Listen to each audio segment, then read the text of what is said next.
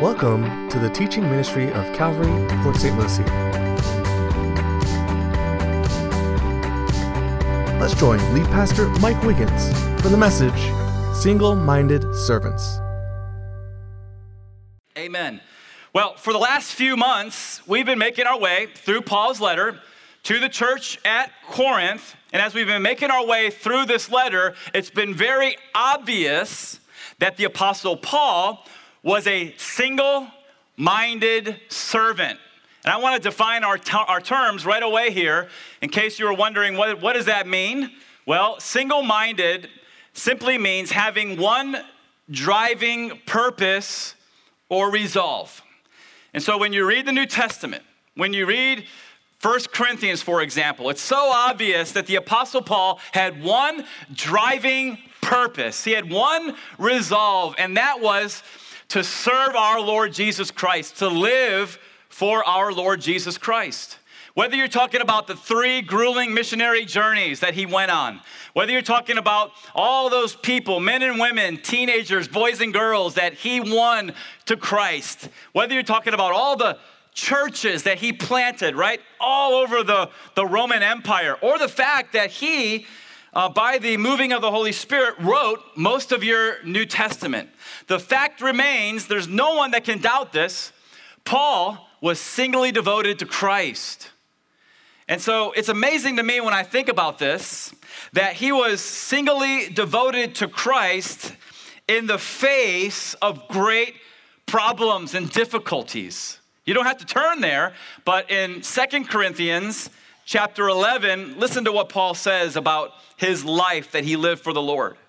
He said, From the Jews, five times I received 40 stripes minus one. Five times they opened up his back with a flagellum. He says, Three times I was beaten with rods. Once I was stoned. Three times I was shipwrecked. A night and a day I have been in the deep. In journeys, often. Perils, often. Perils of robbers, perils of my own countrymen, perils of the Gentiles, perils in the cities, perils in the wilderness, perils in the sea, perils among false brethren. You guys think that Paul had a perilous life, right? Persecution, difficulty, hard times.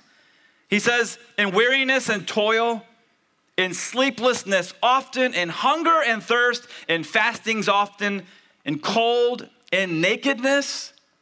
Besides the other things, what comes upon me daily, my deep concern for all the churches. And so, man, doesn't that put our lives into perspective? Here you have a guy in the first century that was so, so sold out for Jesus Christ and he endured so much hardship. And I want you and, and, and me to think back um, just in the last two weeks and that difficult thing that we went through. Compare that to the life of the Apostle Paul. It puts it all into perspective. And Paul's devotion shouldn't surprise us because he told us what his life's motto was. You remember this in Philippians 1:21? Let's all say this on the count of 3. You ready? One, two, three. For to me to live is Christ and to die is gain. That's the motto for the life of the apostle Paul. And I just wonder, don't answer out loud. Is that your motto? I mean, if you could write down, if here's a homework assignment for you. And no, you don't have to turn it in next week. But go home this week and write down what is your life all about in one sentence. What is the motto of your life? What is your life all about? Write it down in one sentence. Now, if you really want an honest answer, because how many of you guys know most of us are just blind to the faults and failings in our own lives? I'm so glad one person said amen. Do you guys understand that we're blind to a lot of our faults and failures and shortcomings, right? Yes. And so, if you really want an honest answer, take your sentence, your motto, and go to your spouse and say, Is this true? Go to a close friend and say, Is this true? In fact, let your spouse or your close friend write down the one sentence that would define who you are, what your life's motto really is. You see, because for some Christians, if they were honest, they would have to admit that that's not the motto of their life. if they're really honest before the Lord, they'd have to admit that their life motto is probably more like for me to live is my position. Right? I work 50, 60, 70 hours a week. I, I, I, neglect my family right? I put in all these hours because I want to climb the corporate ladder. I want other people to look up to me and esteem me. For me to live, it's my position. If we were honest, some would have to admit that. Others would say, you know, for me to live are my possessions. It's all about my toys. That's what I live for. I live for my, you know, my fancy car, my boat, um, uh, my jet skis, my golf clubs, my crossbow, my guns, whatever it might be. And, and by the way, how of you guys understand that it's not, there's nothing wrong with possessing possessions, but what is wrong is when your possessions possess you. Right? And so if that's all you're thinking about living for, that's what you want to do is have fun with your toys, then just admit that. Make that the starting place because we can't go forward unless we're honest admit that, and then move towards what's on the screen. Some, some Christians, if they were honest, would have to say, To me, to live is my pleasure. And so every day I look forward to five o'clock because I can punch out and then I can go do what I want to do. Or I can live for the weekends, right? Sadly, so I can party or drink or maybe hook up with somebody. You say Christians hook up with other people that they're not married to? Hello, yes, all the time. And if you are honest, okay, you can't progress unless you're honest, then just admit that. That's where you are. And repent and ask God to forgive you and then move toward what's on the screen. Right? Some people, if they were honest, would have to say, for me to live, it's my physique. And so I, I work out five uh, times a week, two hours every time at the gym, and I spend a whole lot of time just kind of looking at myself in the mirror, you know, seeing what's, what's going on here. I remember when I was a teenager, my brother Mark and I used to go to the MacDill Air Force Base gym and work out. And then after our workouts, we would go to the mirror in the men's locker room and we would compare and see whose pecs are bigger or whatever. See, I was honest. I started here so I can progress to what's on the screen. But, but, but, but what I'm trying to get over to everybody is this be honest with where you're at and then move towards Philippians 1 21. And so, before I move forward, so I'm not misunderstood, is there anything wrong with hard work? Yes or no? Is there anything wrong with having some possessions? Yes or no? How about enjoying some downtime in your life? No, nothing wrong with it, right? Is there anything wrong with trying to stay healthy? No. But, but, but here's, here's the problem. When those passions are way up here and your passion for Christ is way down here, then we have a problem. Or when those passions define who you are, that becomes a problem.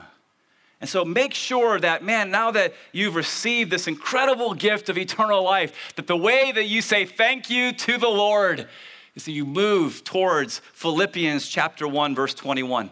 As we move through verses 17 through 40 and finish this chapter today, you're to find that Paul's one goal for the Corinthian believers was that they would become single minded servants. And so let's dig in now, starting in verse 17. And you guys know why we are starting in verse 17? Because last week we left off in what verse? Okay, so if you're visiting, that's what we do. We just, 90% of the time, we plow through God's word because that's the way God changes our hearts. Verse 17, but as God has distributed to each one, as the Lord has called each one, so let him walk. And so I ordain in not just Corinth, but all the churches. Was anyone called while circumcised? He's talking to Jewish people here. Let him not become uncircumcised. And now to the Gentiles, he says, Was anyone called while uncircumcised? Let him not be circumcised. Why, Paul? Verse 19 Circumcision is nothing, and uncircumcision is nothing, but keeping the commandments of God is what matters. Now, I love the way the New Living Translation words verse 17. Please listen. Each of you should remain as you were when God first called you. And so the question that we have to ask, uh, answer is simply what was my station of life when God first called me and saved me?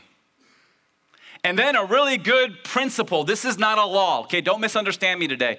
A really good principle is hey, just be content with your station in life instead of always being discontent and always trying to change your station of life. Now, the first example that Paul gives has to do with circumcision.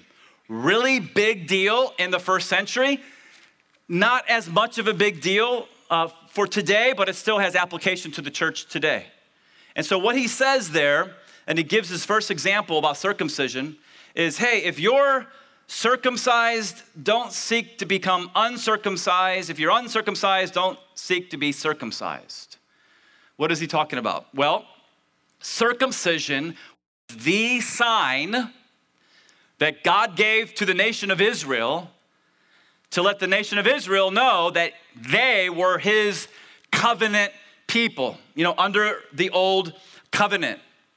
And so, what you got to understand is that when the church was born, and by the way, as we seek to rightly divide the word of truth, we at Calvary understand there's a difference between Israel and the church.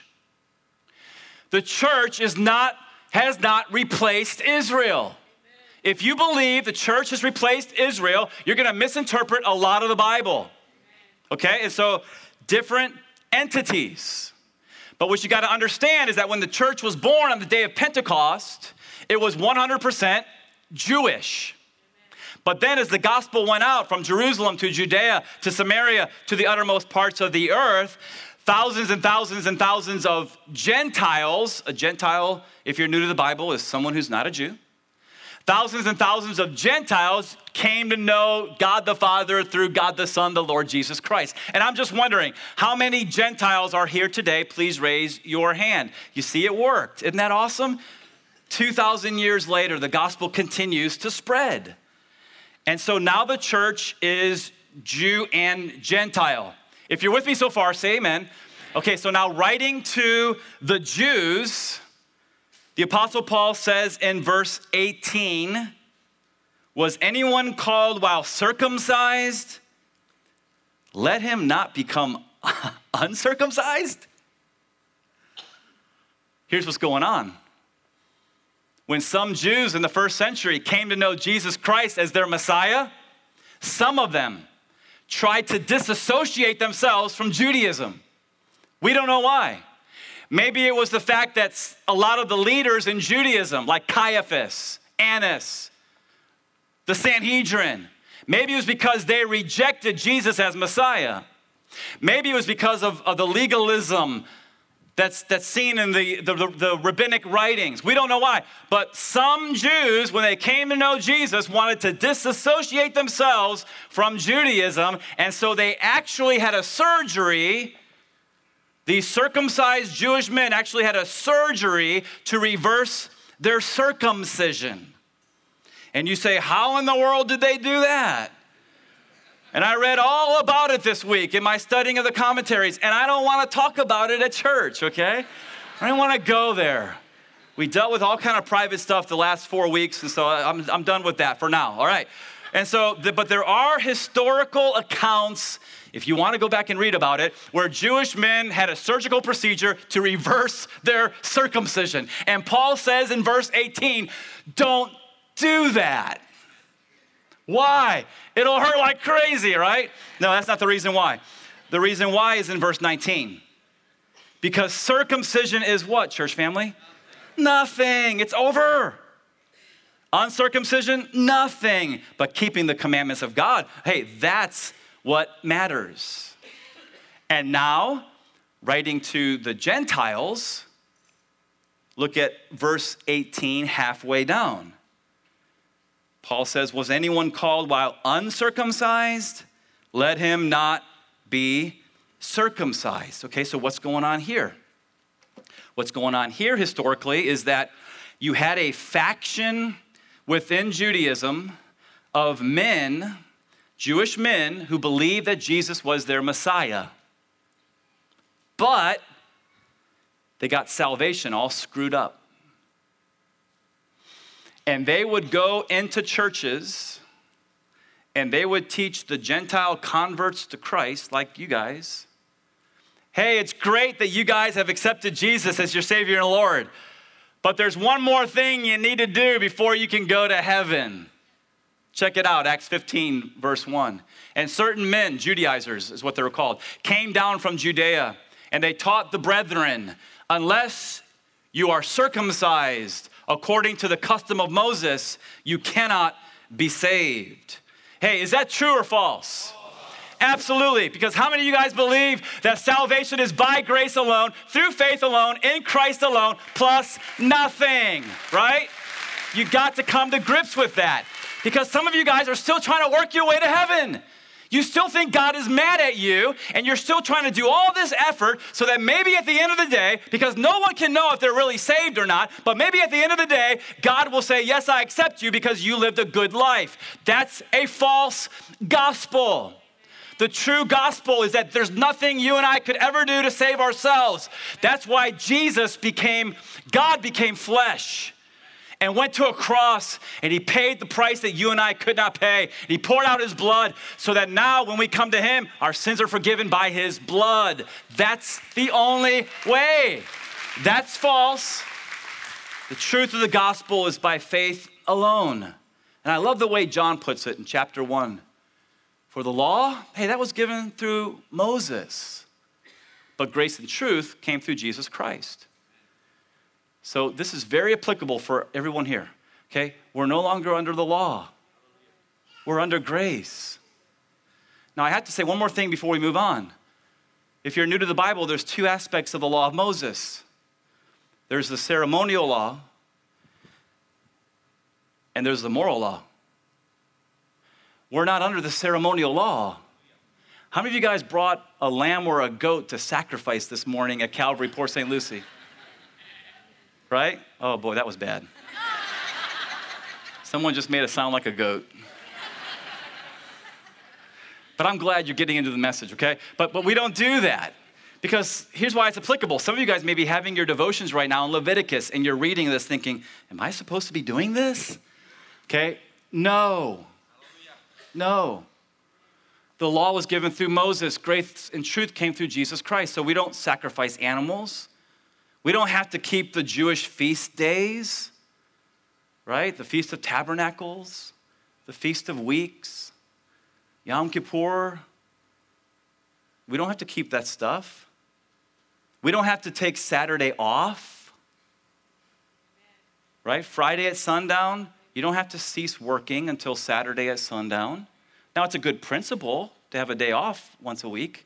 I love Friday, that's my day off. If I didn't take my day off, I would go berserk.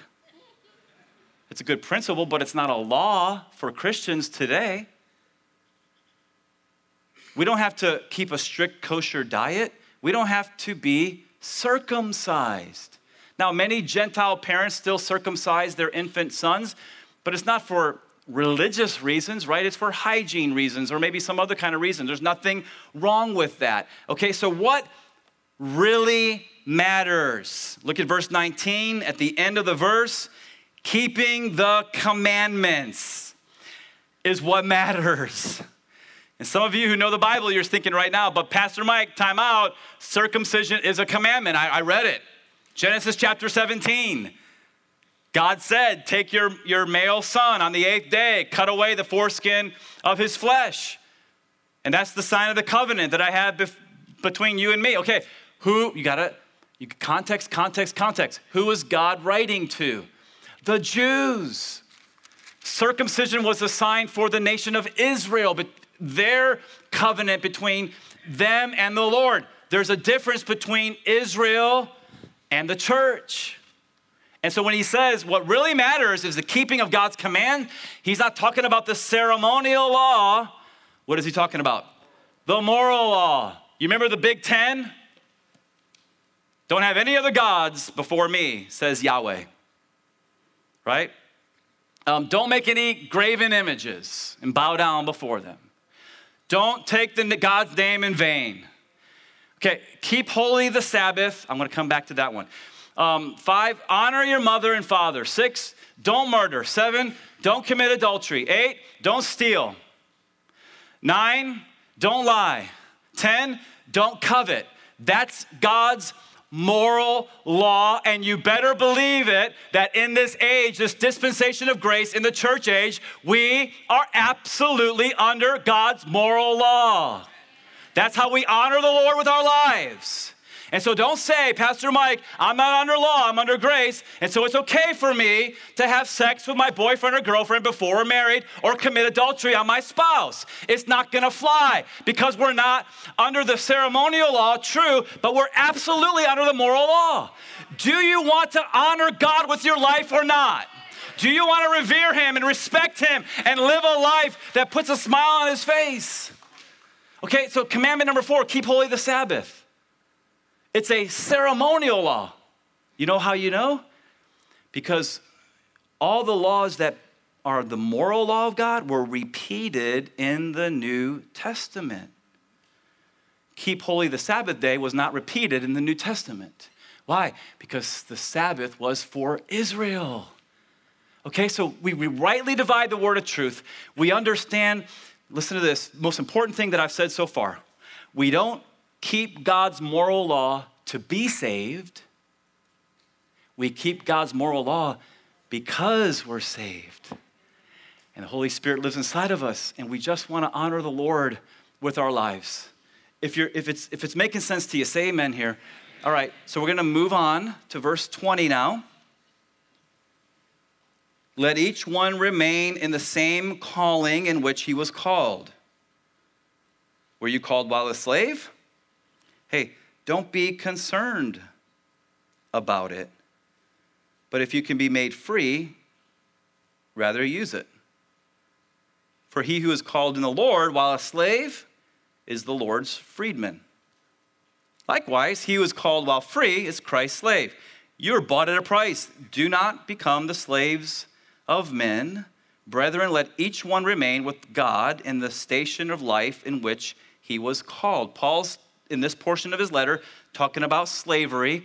Don't misunderstand him. He's not approving slavery. You say, but he didn't speak out against slavery here. Can I ask you a question? Who's inspiring the Apostle Paul while he's writing this letter or dictating it? The Holy Spirit. Is slavery evil? Yes. Did Paul know slavery was evil? Yes. But God didn't call him to speak out against slavery right here.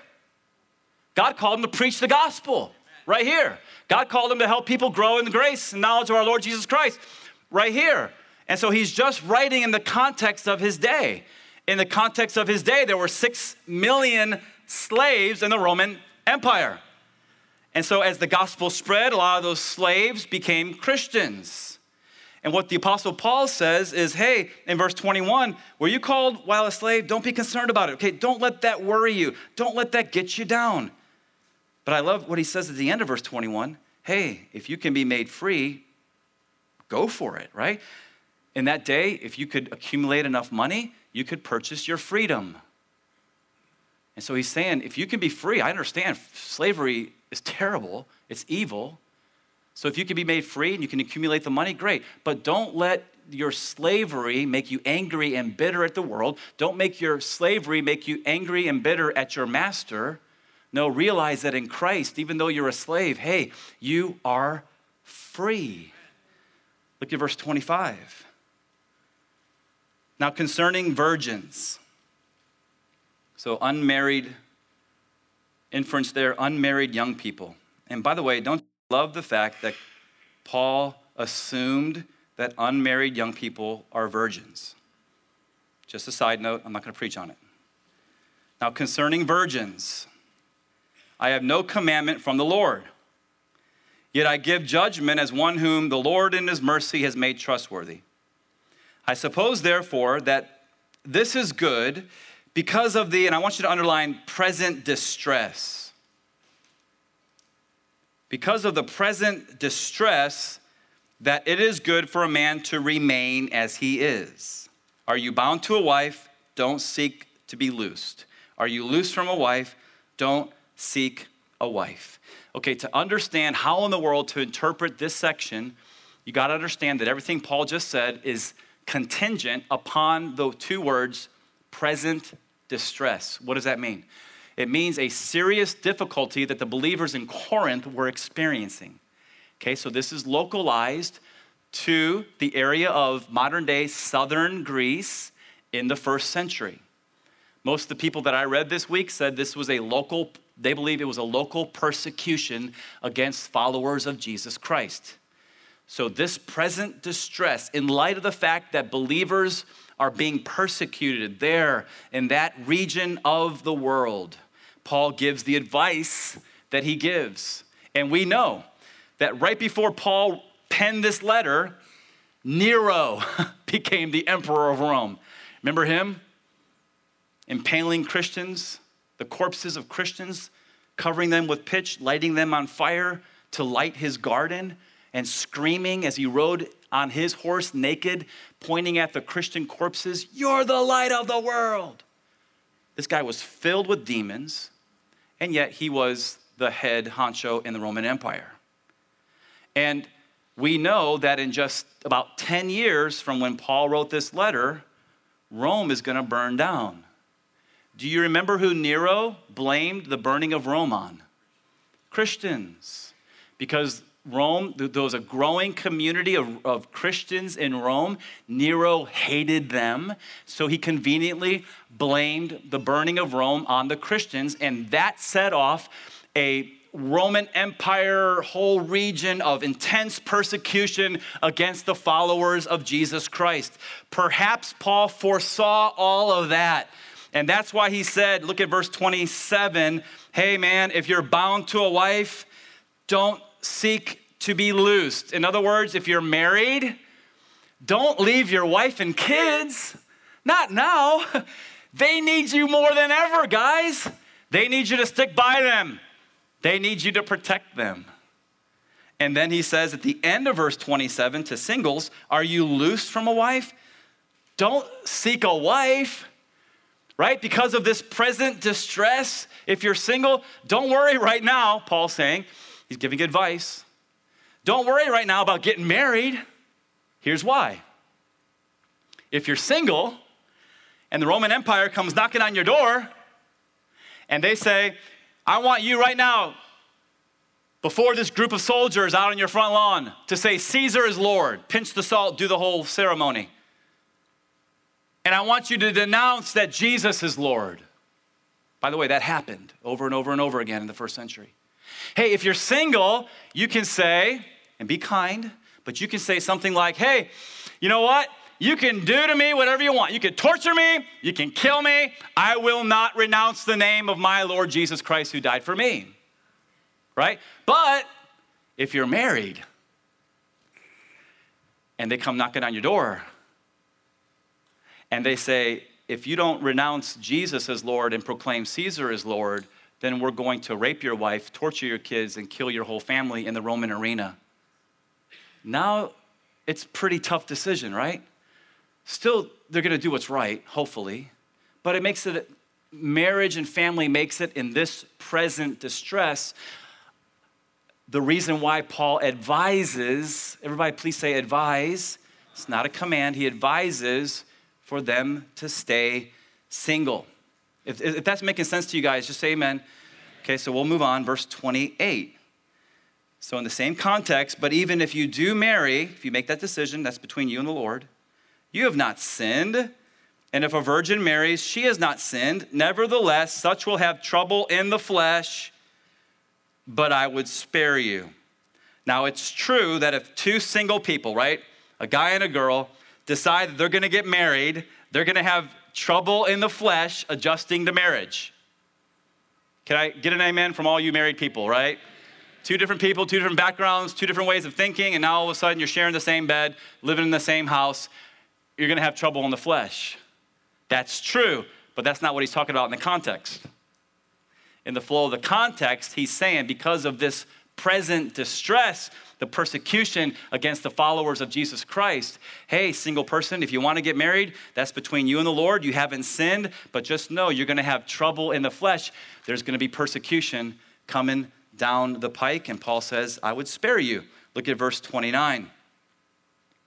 But this I say, brethren, the time is short.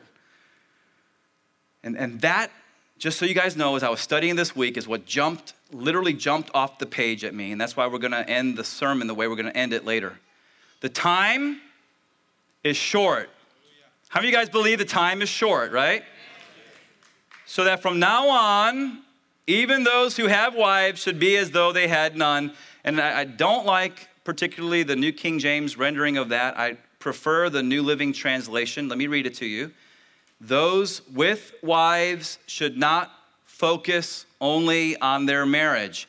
That's the idea there in the context. That's the intent of the author in the original manuscripts. Those with wives should not focus only on their marriage. Verse 30 those who weep as though they did not weep, those who rejoice as though they did not rejoice, those who buy as though they did not possess, and those who use this world as not misusing it. And I want everybody uh, to please help me finish the rest of verse 31. Go ahead. For the form of this world is passing away.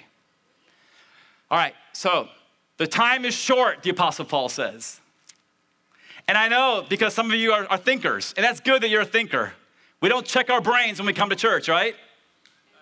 All right, so the fact that you're thinking right now, you're probably thinking, Pastor Mike, the Apostle Paul wrote, The time is short 2,000 years ago. Jesus hasn't come back. Is the time really that short? And I want you to understand at least two things. First of all, don't forget 2 Peter 3 8. Listen to this. Beloved, do not forget this one thing. And with the Lord, one day is like a thousand years, and a thousand years is like one day. So it's been 2,000 years since the Apostle Paul wrote, The time is short. But for God, it's been two days. So remember that. But I also want you to remember this that God has always wanted you and I, in every generation, believers like you and I, God has always wanted us to live like He could come back in our lifetime. That's the will of the Lord. That's your next point. If you're taking notes, the Lord wants each generation to live with the expectancy that He could absolutely come at any time. The way I know that is because when the, when the disciples came to Jesus, the resurrected Jesus in Acts chapter 1, you know, right before Jesus ascended to the right hand of the Father, you remember what they said to Jesus? Lord, will you at this time restore the kingdom to Israel? And by the way, they didn't say, Are you going to go up in heaven and rule from heaven now? And a thousand years is just allegorical because you're going to be ruling at the right hand of the Father. That's, that's not the way they believed. That's not the way we should believe. They said, Will you restore the kingdom to Israel? How many of you guys know when Jesus comes back, he's going to restore the kingdom to Israel and he's going to reign for a literal thousand years? Absolutely. Will you at this time restore the kingdom to Israel? And the Lord says, Hey, it's not for you to know the times or seasons which the Father has put under his own authority. Okay, so here's my point the disciples thought the kingdom was coming in their lifetime. And the Lord let them continue to think that. The Apostle Paul, writing about the rapture, he says, Behold, I, I tell you a mystery. We shall not all sleep, but we shall be changed in the moment, in a twinkling of an eye, at the last trumpet. For the trumpet will sound, and the dead in Christ will rise first.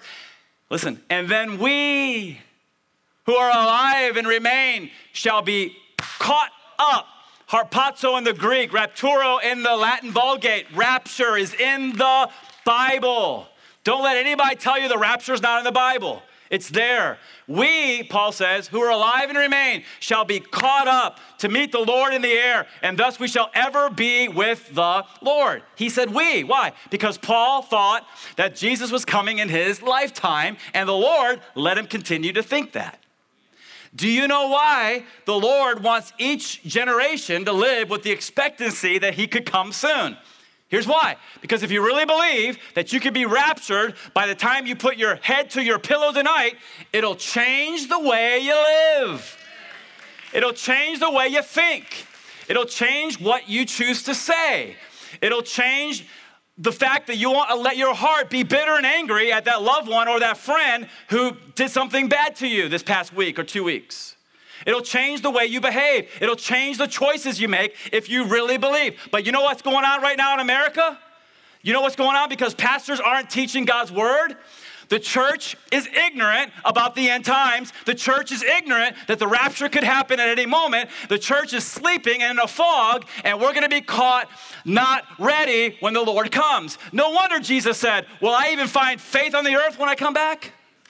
But I want Calvary to be different. I want us to understand the Lord could come at any moment, and I want us to let that change the way that we live and the way that we treat one another because He really could come back soon. He really could. And so, look at verse 32. But I want you to be without care. I don't want you to be worried. He who is unmarried cares for the things of the Lord, how he may please the Lord. But he who's married cares about the things of the world, how he may please his wife. Okay? Do you get the idea that Paul is promoting singleness here? You know why? He's a bachelor. He got a lot done for the Lord. He says in verse 34 there is a difference between a wife and a virgin or an unmarried person.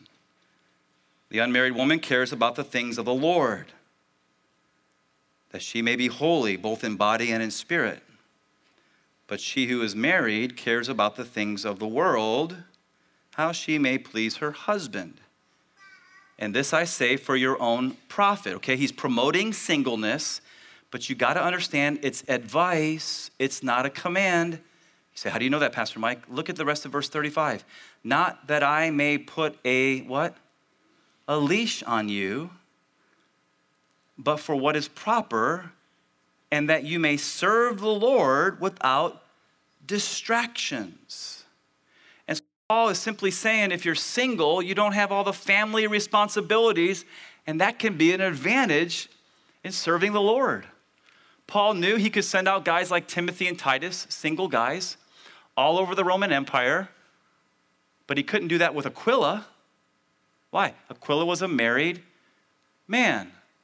But you got to understand this. He says, I'm not going to put a leash on you. I'm, he's an apostle.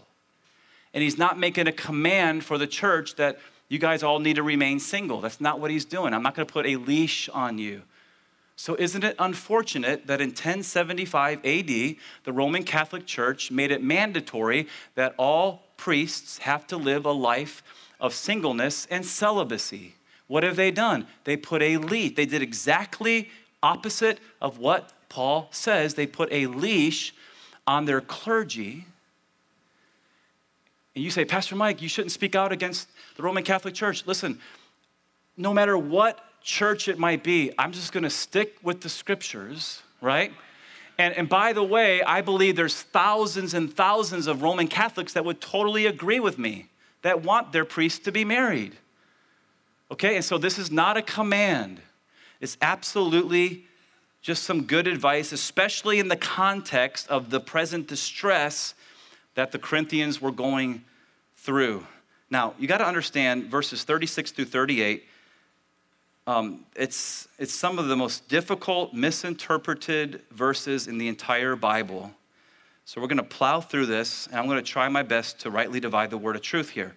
Verse 36 But if any man thinks he is behaving improperly toward his virgin, if she is past the flower of youth, and thus it must be, let them do what he wishes, let him do what he wishes, he does not sin, let them marry. Okay, for 20 years or more, I always interpreted that as if a single man is engaged and he's behaving improperly towards his fiancee, you know, with, with sexual temptation, then get married. And I was wrong. Because when you dig deeper, here's what you find out. In verse 36, the man, he's talking about the father. Fathers in that culture had a lot more weight than fathers have today. And so, if any father thinks he is behaving improperly towards his virgin daughter, you see, here's what you got to understand. Some dads back then really wanted their virgin daughters to remain single and live a celibate life and devote themselves fully to the Lord. How many of you guys know when dads make that decision, there's to be daughters that protest vehemently? But, dad, I want to get married. Dad, I want to I want to have kids.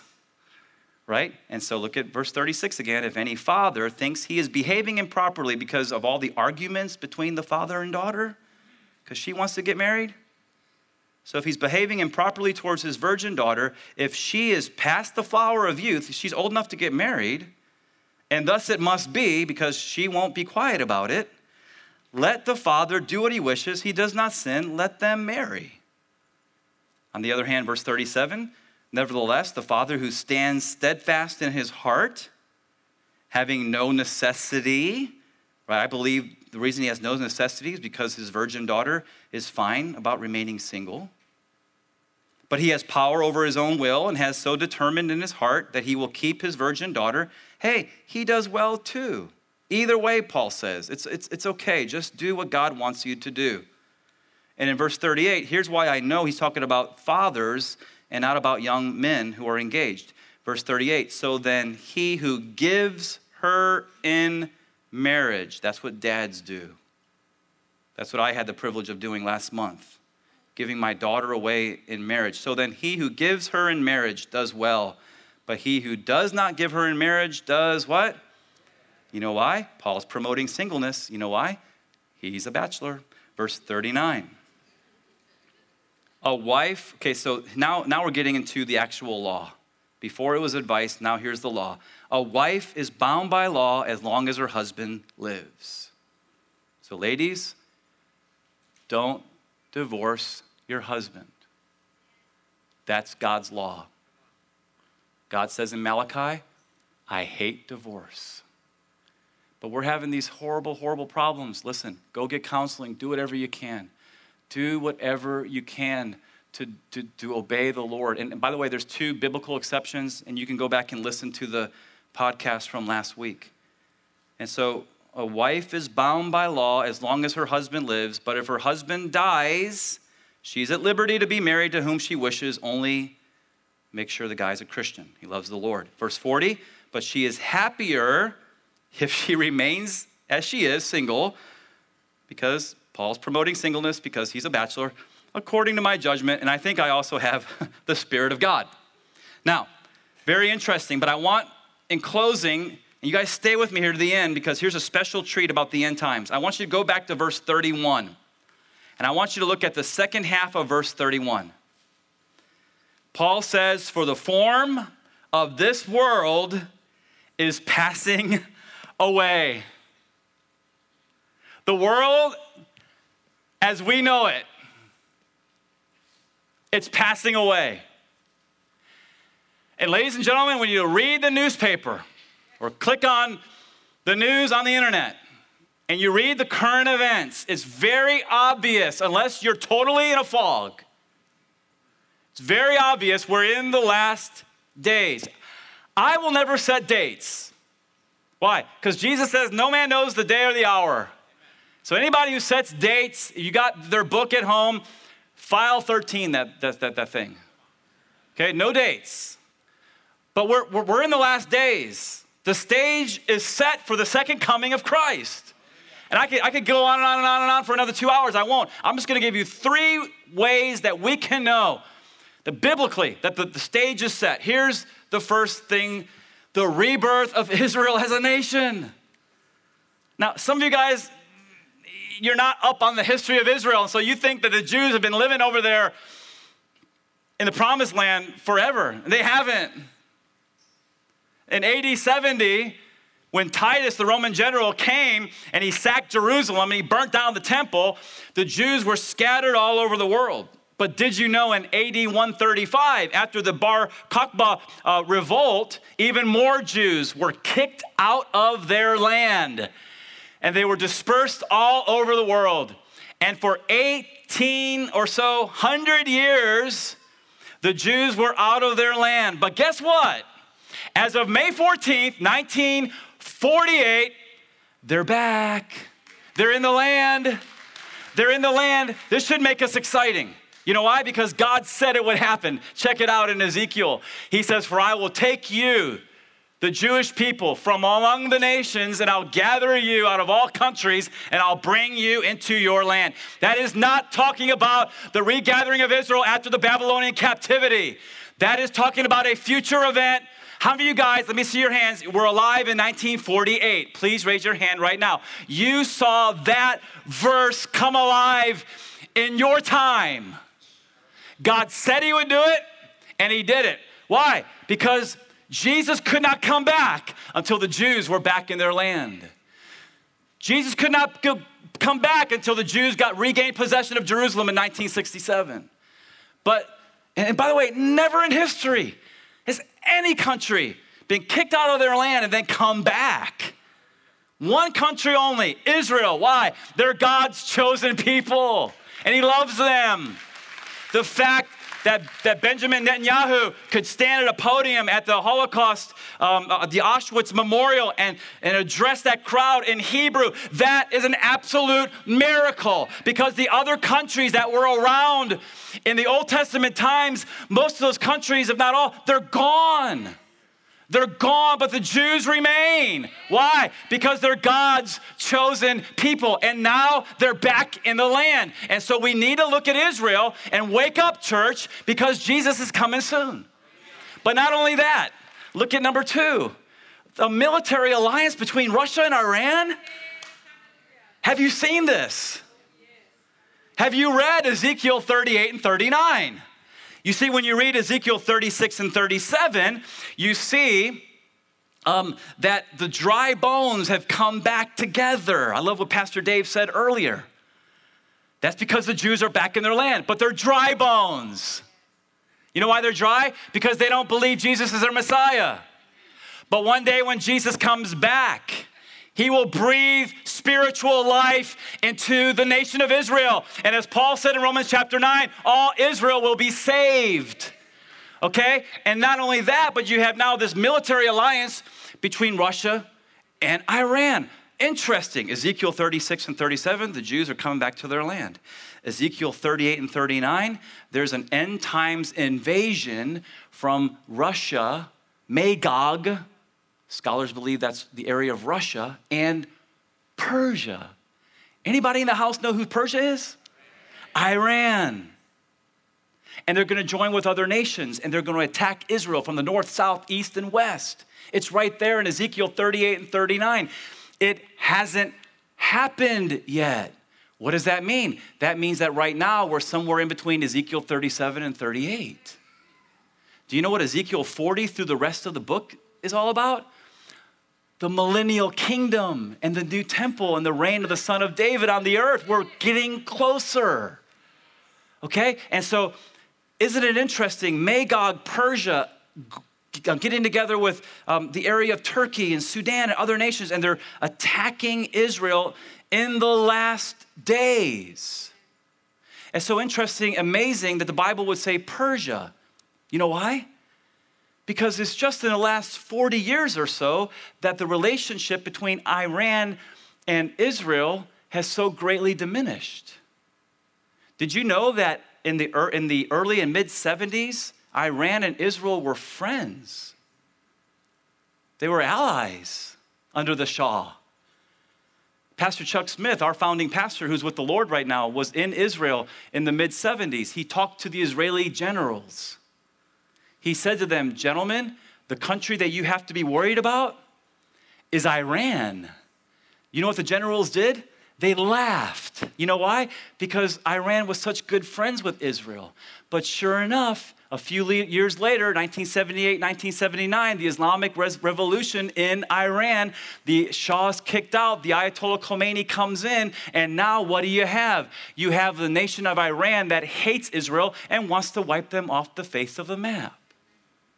The Bible is coming alive as we're living today. And if you stick your head in the sand and you make your possessions what defines your life, or your position what defines your life, or your pleasures what defines your life, or your physique what defines your life, then you're gonna you can be so sad when all of a sudden you're snatched up. Could be very soon. And you're standing before the Lord and you have to admit to Him that you live for yourself. Ladies and gentlemen, my heart cries out that you would understand the Lord's coming soon. What's another third, final reason? The dawn of our nuclear age. I mean, just recently, nuclear weapons have been developed 40s, 70 or so years. When you read Zechariah, Ezekiel, Revelation, it's not if nuclear war is going to happen, it's when nuclear war is going to happen. And so imagine that this stage had a curtain. And so all the players, all the actors are, are, are, they're on their marks. We have marks up here all over the place where people can stand. So the, the actors are in place. All we're waiting for is the curtain to go up. And for the church, that's different from Israel. That means the harpazo, the rapture, because God has not appointed us unto wrath, but to receive salvation through our Lord Jesus Christ. Amen? Amen. Here's your last verse. Likewise, Jesus said, as it was also in the days of Lot. Interesting, isn't it? The days of Lot. You guys know what was going on in the days of Lot? They ate, they drank, they bought, they sold, they planted, they built, right? Just life as usual. And by the way, that's how some of you are living right now. Life as usual. Your head is in the sand, you're in a fog, you're living for yourself. But on the day that Lot went out of Sodom, because God will not judge the righteous with the wicked. When Lot went out of Sodom, it rained fire and brimstone from heaven and destroyed them all. Even so, Jesus said, will it be in the day when the Son of Man is revealed. Are you ready for his coming?